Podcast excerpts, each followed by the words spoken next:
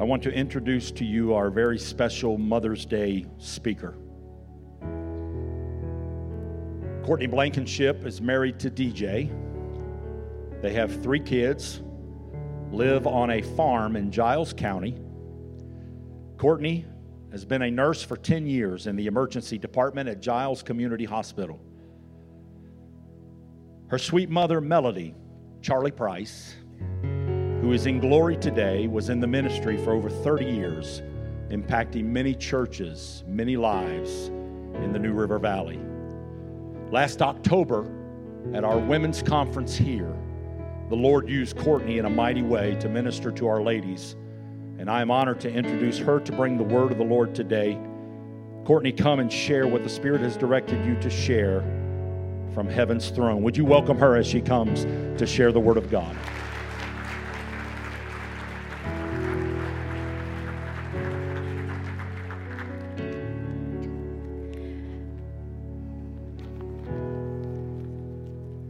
Morning, Pulaski Church of God. Happy Mother's Day. There's always a good time to be in the church. It don't matter what Sunday you come, but there's something special about coming to church on a Mother's Day, especially if you have the privilege, and I mean privilege, of coming with your own mother. Today, I, will be honest, I had prepared a greeting. I was going to talk about, about coming up here and speaking and how nervous I was. But as I come up here this morning, the only emotion that I really feel right now is humbled. I am humbled that God gave me the opportunity to be here. I am humbled. And I was thinking about how I was going to say how nervous I was, but I came to the realization if I got up here and the only thing I said was how nervous I was because the sanctuary looks so much bigger up here than it does down there. I realized that it would be as if I was saying I was getting up here all by myself, and that wouldn't be the truth. The only reason that I'm standing up here today is because God made the decision to come up here with me. I couldn't do it without Him. I wouldn't do it without Him. And today I am blessed and I have this opportunity and I am so, so very humbled. The second thing I wanted to do before I got started was just to thank you. I wanted to thank you for the love and compassion that you've shown my family over the past couple years. I got to be honest with you about something. The very first time mom asked me to come to this church, I walked in here and I was just amazed at how big it was. My mom was a minister, as Pastor Don said, and a lot of her ministry took place in smaller or moderate sized churches. In fact, the smallest one was a little white church that set up on the hill in Hiwassee. And on any given Sunday night, you could believe that it would be my mom, my brother, me, the pastor, and his wife in attendance, and that was it. That was until the Lord moved and the church grew. It didn't even have indoor plumbing. I had a yellow porta potty out by an oak tree. That's all they had. You know, we knew how to suffer for the Lord back in those days. I'm just kidding, it wasn't that bad. But I remember thinking in a church this big how you could have those personal relationships that I was used to experiencing in smaller churches. And I'm kind of worried about it, but I gotta say, Pulaski Church of God, y'all really do it right. I can't think of a time that I've ever walked in this church that I haven't been greeted by a smile, a handshake, somebody hasn't invited me to a meeting or a Sunday school class, they haven't got my children's involved in something. And I just want to say thank you. Thank you for pouring into my life. Thank you for pouring into DJ's life and the life of our children. Y'all do a fantastic job. You are wonderful. I cannot say enough good things about you. But I know it's Mother's Day and y'all got places to be. So I'm going to go ahead and I'm going to get started. If you would this morning, please turn with me in your Bible to 1 King chapter 8, verse 14, and we're going to go all the way to 24. And when you have it, you can go ahead and stand for the reading and the reverence of God's word.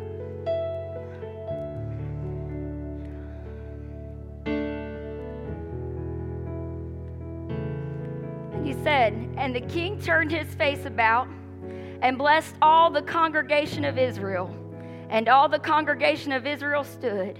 And he said, Blessed be the Lord God of Israel, which spake with his mouth unto David my father, and had with his hand fulfilled it, saying, Since the day that I brought forth my people Israel out of Egypt, I chose no city out of all the tribes of Israel to build a house, that my name might be therein. But I chose David to be over my people Israel.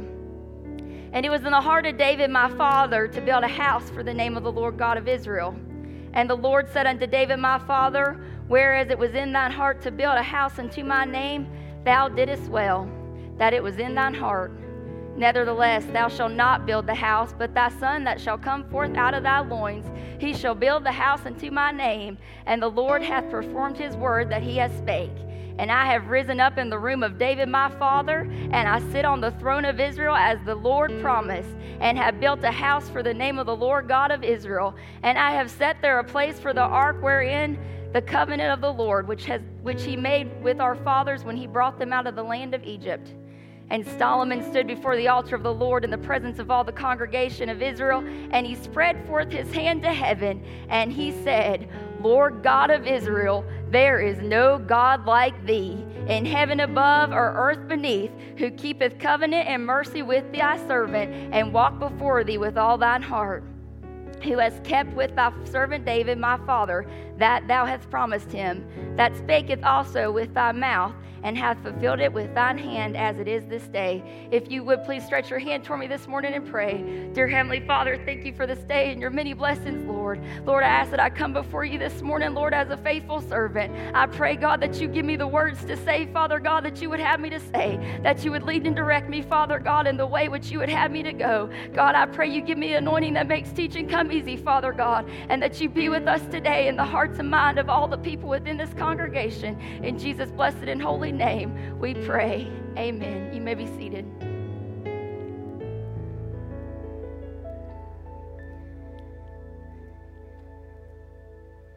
As the pastor has already said, I am the mother of three beautiful children.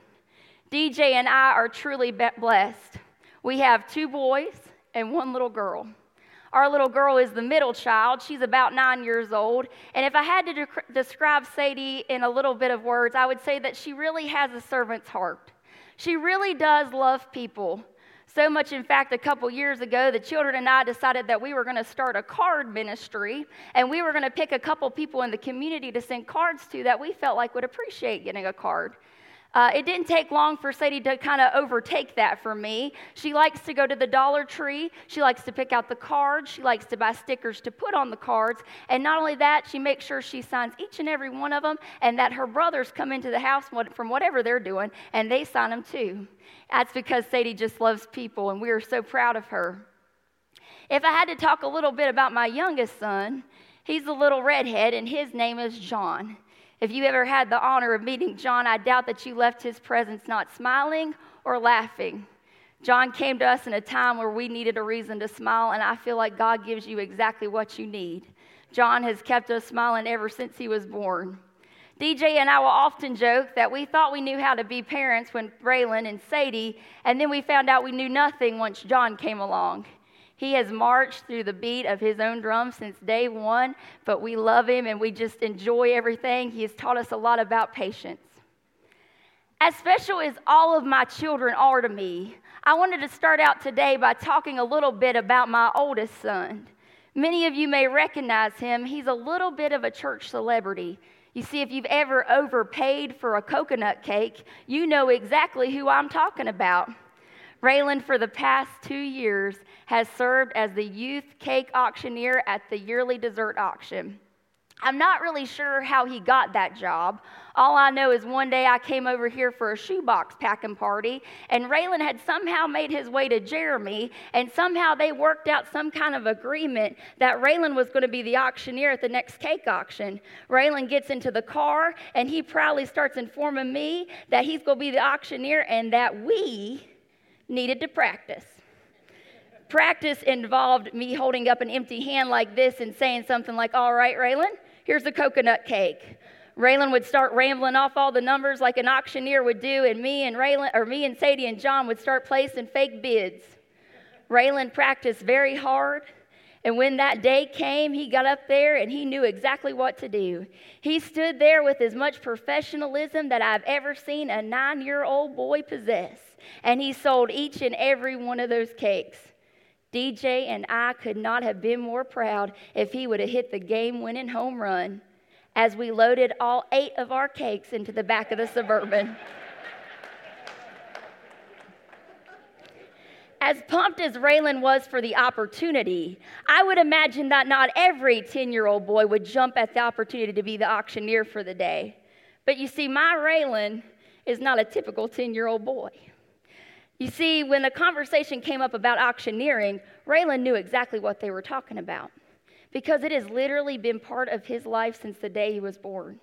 At just four weeks old, we strapped Raylan into his car seat. We loaded up in the back of an old Dodge pickup truck, and he hauled his first load of cattle to the market.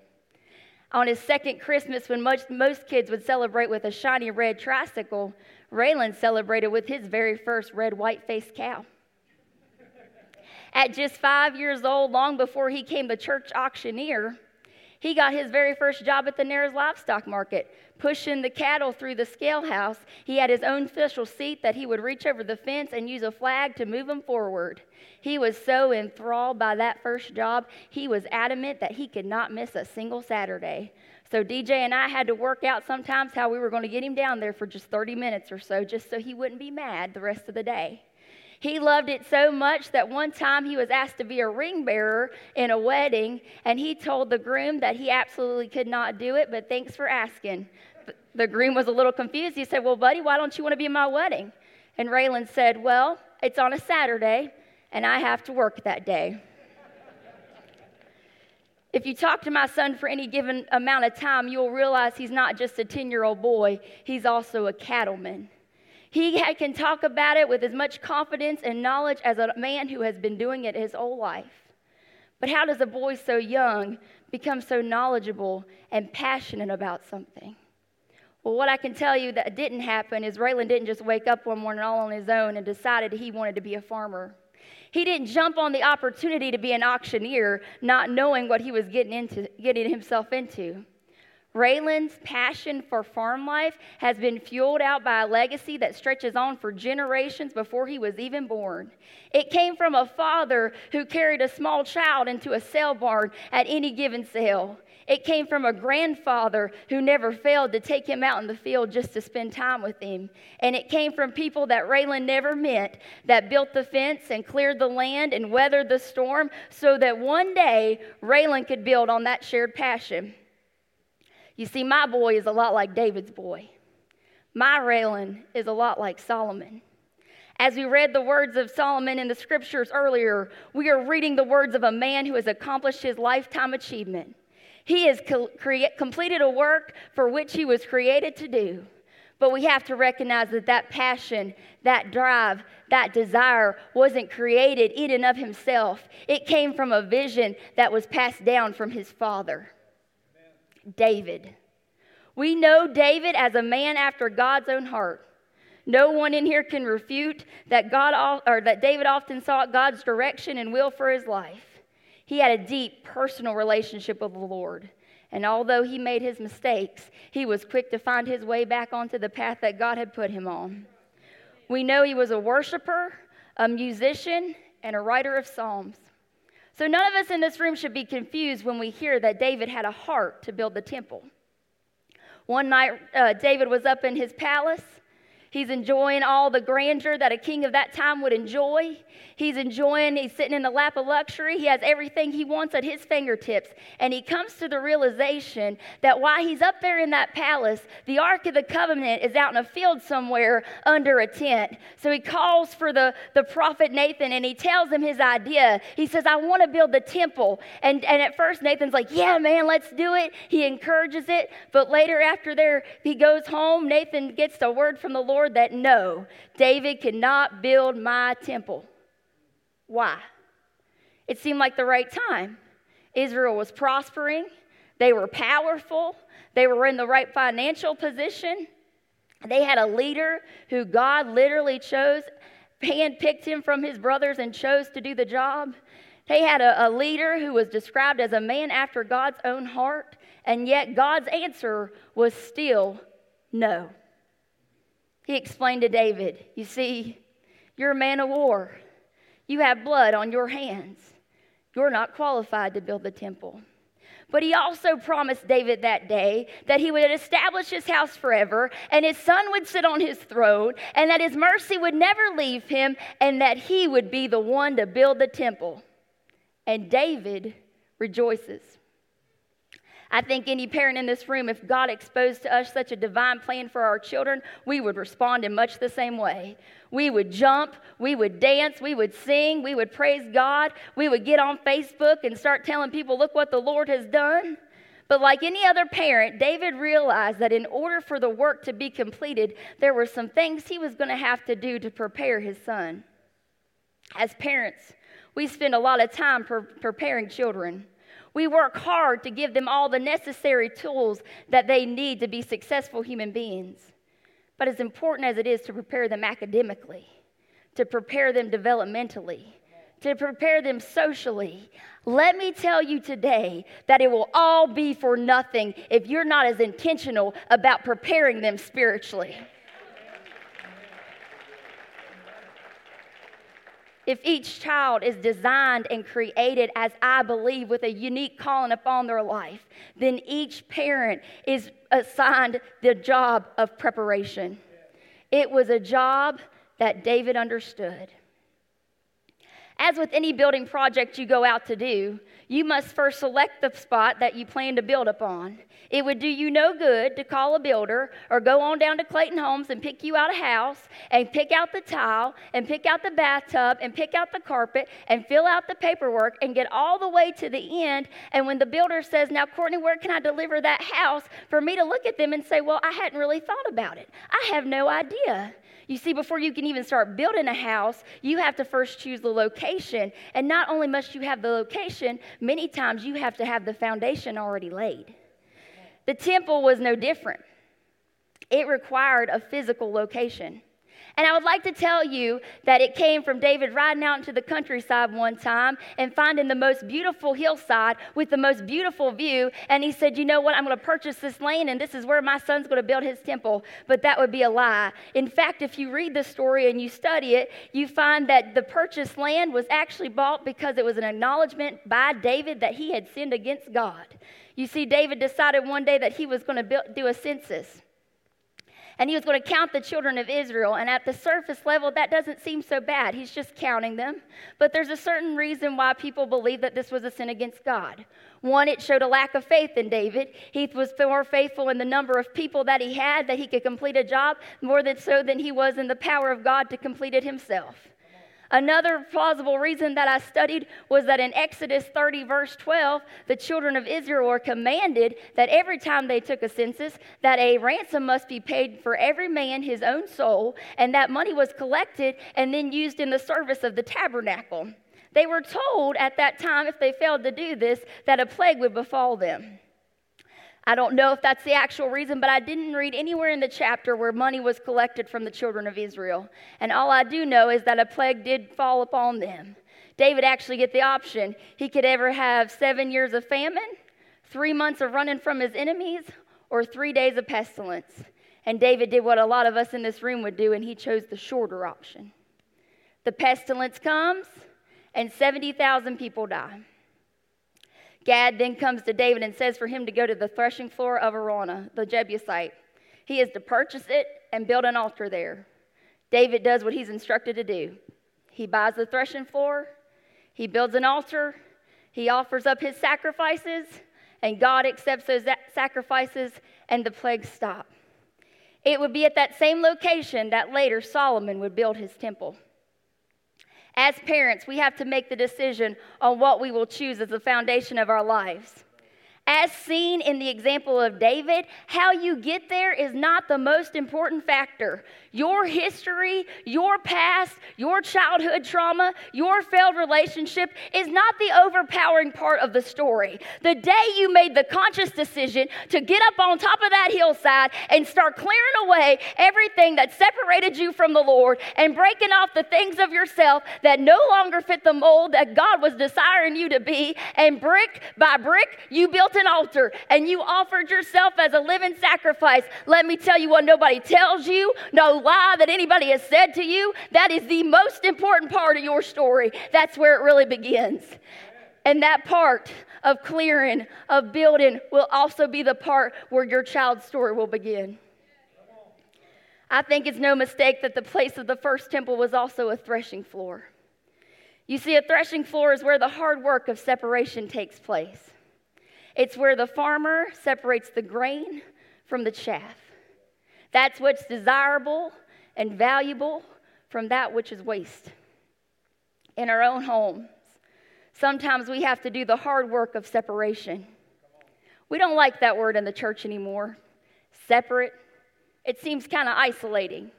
We don't want to be thought of as weird, and we certainly don't want that for our children. In fact, we work so hard to give our kids everything. In our own minds, sometimes we start believing that everything means everything every other kid has every experience that other, every other kid gets to do. We want our kid to be equal with everybody else. But sometimes we have to start separating things and we have to start setting standards for our children. We have to decide what is holy from what is unholy, what is acceptable from what is unacceptable, what mommy's going to allow and what she's not going to allow. These standards need to be clear in your home. So when you're not there, when they're out there by themselves, when they're in the school or at a sleepover or hanging out with a friend, when something happens, they know exactly how mommy and daddy would feel about it. There should be no question in their mind how daddy and mommy would respond. My cousin called me earlier this week and he is preparing for a men's devotional study. And he called me because I'm kind of like his sounding board and he's kind of like mine. And we just go back and forth all the time. And he called me and he shared with me a story. And I am so glad that he did because I stole it. And I'm going to share it with you now. He told me that he had been reading about these scientists down in Florida. And these scientists had got this great idea that they were going to take a little bird and a snake and they were going to put them in a cage together. Now, that seems kind of cruel to me, right? But I guess if you call it science, you can get away with anything. So they put a little bird in the cage, they put the snake in the cage. At first, it goes exactly how you think it would go. The bird stays on one side of the cage, the snake stays on the other. If that snake starts moving, that bird starts moving. But the longer the little bird was in the cage, the more comfortable it became with the snake. So much, in fact, that when the mouth of the snake opened one day, the little bird flew inside. And the snake did what snakes do we have to be intentional that the environments that we are creating for our children protect them from the outside influences that would separate them from the love of God. The foundations of our home have to be on hope and love and the truth that God has more to offer your children than the world could ever give them. We have to be intentional about where we build our homes. The second thing that David did to support his t- son in the building of the temple was he started to collect all the resources needed for the build. In Second Chronicles 22, it said David prepared abundantly, for his son was young and tender. It is recorded that David collected an abundance of gold and silver and iron and brass and wood and stone. Not only that, he started to network with different contractors and different tradesmen and get them all lined up so that when Solomon decided it was time to build the temple, they would be ready for anyone who's ever signed their child up for rec league sports. You know, the thing that happens after you sign all those permission slips is they hand you a slip of all the equipment they want you to buy. This is things like cleats and, and shin guards and baseball gloves. No parent in this room would ever think about sending their kid out on the field without the necessary equipment. We need to be just as intentional about making sure we're sending our children out in the world spiritually equipped. Our children are going to learn by watching what you do, how you respond, how you serve, how you live. It's more than just taking them to church on Sundays and Wednesday nights and to Sunday school and church camp. It is a culture that should be lived within your home daily. Your child knows how often you open that Bible. They know how often you kneel to pray. They know exactly how you spend every minute of your day. You can fool a lot of people in your life. You can fool the pastor, you can fool the pastor's wife, you can fool your church groups, but let me tell you one thing you will never fool your child. And how you choose to live your life is going to impact them for the rest of theirs. We have to be intentional. We have to be intentional to teach them to read God's word, to pray, to seek out his voice, to serve the community and their church. We need to tell them intentionally about a man named Jesus. I was blessed in my own life to be raised by three powerhouses for the Lord. In today's culture, I think we would call them prayer warriors. One was my great grandmother, who everybody called Maul B. Her real name was Frances. My grandmother, whose name was Barbara, and my mama, who I call Mama, but I'll call her Charlie today. Uh, if you walked into my great grandmother's house at any given time, you would find her sitting in a rocking chair, her head bowed, her Bible stretched across her legs, praying. She was such a prayer warrior. I can count to you the times I have either heard somebody else tell me or have seen it in my own life where I would be burdened by something or upset about something, and I would get home and the phone would ring, and it would be my Maul B, and she'd be telling me exactly what I prayed about, exactly what I was worried about, and I didn't tell her nothing. Maul B, the best thing that she ever did is she passed it on to Barbara. Barbara would get a phone call, it didn't matter what time of day. Somebody from the church would be upset about something. As soon as she clicked that phone, you would hear her go down to the basement. And a couple minutes later, you would hear the sound of her prayers coming up through the floorboards. The best thing that Barbara did was pass it on to Charlie. I can tell you about a time we had taken a family trip down to Disney World. We were staying in the resort, and at four o'clock in the morning, my God called my mama to prayer. She felt something in her spirit wasn't right. She was worried. She got up. She went down to the pool. She started walking around that pool praying until she felt the peace come upon her. We're traveling home that day. We're going from Georgia to South Carolina, and we're following behind a tractor trailer truck. While we're falling behind that truck, something pops off the side of that truck, comes bouncing down the highway. We later found out it was part of a brake shoe. It was a heavy piece of metal, it was about that big, and it was moving at such a speed, it was bouncing. My dad couldn't go to the left. He couldn't go to the right. He told us to brace for impact. We were going to get hit. It came straight through our windshield and landed between the seat of me and my brother in the back.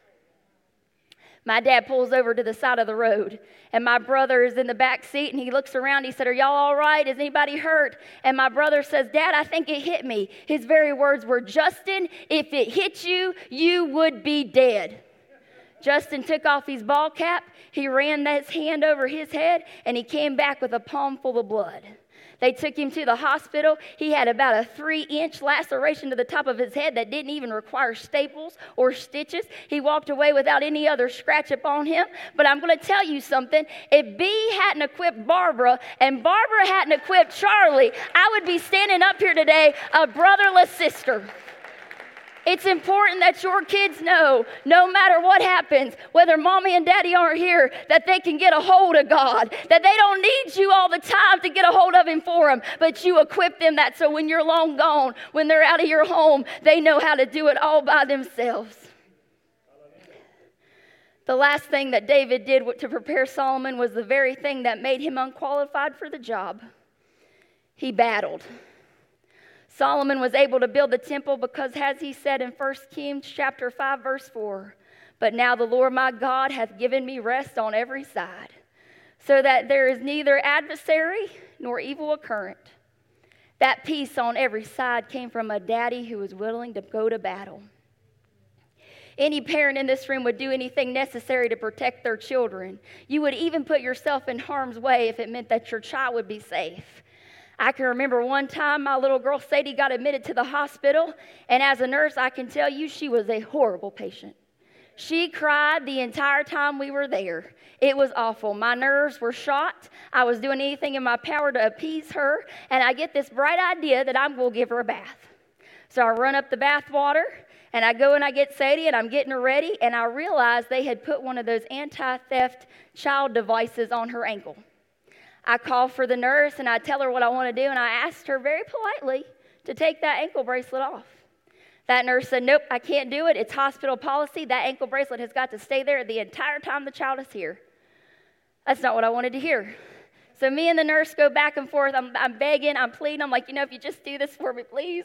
I don't know what else to do. We are literally the only patient on this floor today. We will put it right back on. We'll do whatever we have to do. The nurse is unrelenting. She will not do it. I'm getting a little frustrated, and I notice that DJ's sitting over in the chair and he's watching this whole exchange. And I get this idea in my head, like I sometimes do, that maybe isn't from the Lord. Um, but I got this idea in my head, and I point over at DJ who's in the chair. DJ, would you just stand up for a minute? Stand up. Thank you. I point over that DJ in the chair and I said, Ma'am, do you see this man over here? He is my anti child taking device. I understand that if somebody comes in this room and they try to steal Sadie, that your little ankle bracelet, it's going to beep. But let me tell you something. Somebody come here and touch Sadie, and that man right there is going to stop them. I may be little, but I guarantee you, if you put a hand on my child, you're going to find out how scrappy I can be. We would do anything in the world to protect our children. But we also have to recognize that while our children are in this world, they are threatened by a thief who comes to steal, kill, and destroy. Let me tell you, he has his eyes fixated on the children. He knows if he can keep them from ever having a personal experience with Jesus, if he can distract them with material things, if he can keep them in the evil doctrine of selfishness that the world teaches, then he knows he can lead them like lambs to the slaughter. Our kids are being exposed to things in places we once thought of as safe. Local libraries are advertising Drag Queen Story Hour. You turn on the Disney Channel and you're greeted by an animated cartoon of a lesbian hero who is becoming a witch, and it all takes place within the demonic realm. You hand your kid your phone and you click on YouTube Kids thinking it's safe. You have just handed them one of the most useful tools to introduce children to child porn or to pornography. He's attacking them mentally. I cannot tell you the times as a nurse I have stood in the room with a child as they have explained to me in detail how they plan to end their own life. And I'm not talking about teenagers, I'm talking about kids younger than the age of 10 who shouldn't even know what the word suicide means. He's threatening their identity. He's telling them to explore their sexuality, and he's putting people in their lives that are telling them that they don't have to tell mom. They don't need mom's consent. They don't need dad's permission, that they should just be doing what they think is right. And they're teaching them this stuff, and they can go to the counselor in school and talk about it, and you may never even know what's going on. It's not just mental, it's physical. I took a class recently. It was a pediatric class taught by a pediatric nurse who had been doing it a long time. She told us that for the first time in her career, homicide had moved up to the second leading cause of death in all children ages 1 to 17. That's just not because of mass shootings that are happening in our school systems. It's also because of the pandemic when things were getting uh, serious at home and they couldn't go anywhere. They couldn't send their kids to daycare or to school. And those people that are trained to look for signs of abuse were no longer around those children. And the stress at home was high. They saw that there was an uptick in homicides within the walls of children's own homes. I'm not telling you this stuff this morning to scare you. I'm telling you this so you recognize the battle we're already in. Our children are highly sought after. We should be alert to the things that threaten them. We should pray for God's guidance and His hand of protection to be upon them. We should be willing to stand up to those influences that seek to, to derail our children from the truth of God's word. The devil doesn't want your child to fulfill their purpose. He doesn't want a bold generation of young believers willing to spread God's word to the masses, who will unapologetically live their life in such a way that no worldly confusion can deter them from what they were called to build. I know this is a Mother's Day service, and you expected me to come up here and talk about mothers. I might have disappointed you a little bit, but I'm about to redeem myself. Give me just a second. If you read the story in its entirety, and you get to 1 Kings chapter 1, you'll find that David's getting ready to die. He's laying on his deathbed and he's getting ready to pass away. And all of Israel notices it. It's during this time that his son Adonijah decides to take it upon himself to become king. And without his dad's permission, without his consent, he goes out and he does all the things that someone who was ascending to a kingship would do. But you know what? Word got back to the palace and word got back to Bathsheba. You see, Bathsheba was the mother of Solomon, and she already knew that Solomon was the promised king of Israel, that he'd already been selected, that he'd already been ordained, and that God's hand was on him to do a special work. So Bathsheba does what any mother would do, and she goes before the king. She knows somebody's about to steal something from her boy that is rightfully him. So she goes before the king and she starts reminding him of all the things that he promised her. Sometimes, as a mama, when we realize that somebody's trying to take something from our child, when the thief is coming to attack them, sometimes we boldly have to go and stand before the king. And we have to start proclaiming the things we already know is true over their life. We got to start speaking the promises that we've heard over their life since the day they were born. And we have to call out to them because the devil, he's trying to take your children. Sometimes you have to just look him in the face and say, Get your hand off my kid.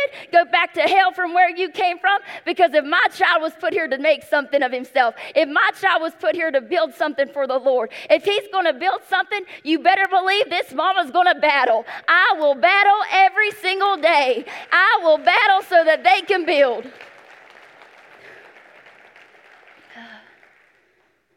You can come on, Tony. It's Mother's Day, and I didn't think it would be right if I didn't talk about this a little bit.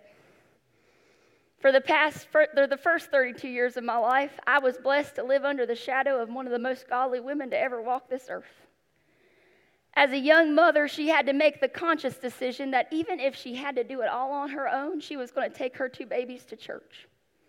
So every Sunday morning, every Sunday night, every Wednesday night, she got them babies ready. She put them in the car. She drove them to church. Not only that, in her own home, she started telling them about a man named Jesus. She taught them how to work in the church and to pray and to love people. Those two kids, at any given day, they can take you back to the places in their house that their mama kneeled in prayer. They can take you to the old cedar chest in her bedroom where she would kneel and she would look out the window and she would pray for hours. They can take you to the corner they used to hide behind so they can make sure mama wasn't praying about them. They could take you to the back of the farm where there's an old stump where mom used to go just so she could get away from the noise and hear from the Lord. They could take you to the multiple pulpits that she stood behind as she ministered to people with the Word of God. And they can give you a long, expansive list of all the lives that were touched just because Charlie Price existed. It's Mother's Day, and this is her Bible. Nobody in this room would question if this Bible was well used. The spine's broken, the pages are worn. But if I was to pass it around today and share with you what is the most precious part about this Bible to me, it's in the front and back covers. You see, my mom wrote down every promise that God ever gave her about herself and her children. If I was to pass this around, you would find in her own handwriting that it's written He'll lead. The load will be lifted. The enemy desired to shift her, her, like wheat. But God will work all things out for the good of those who are called according to his purpose.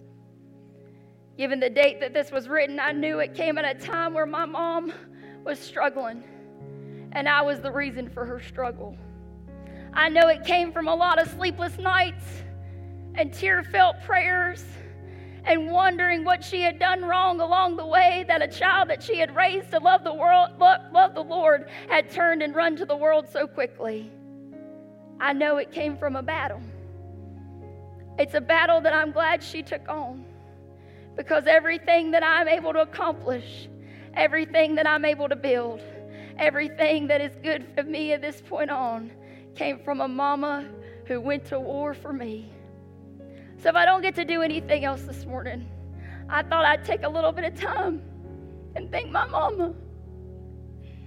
Thanks, Mom. Thank you for clearing the way.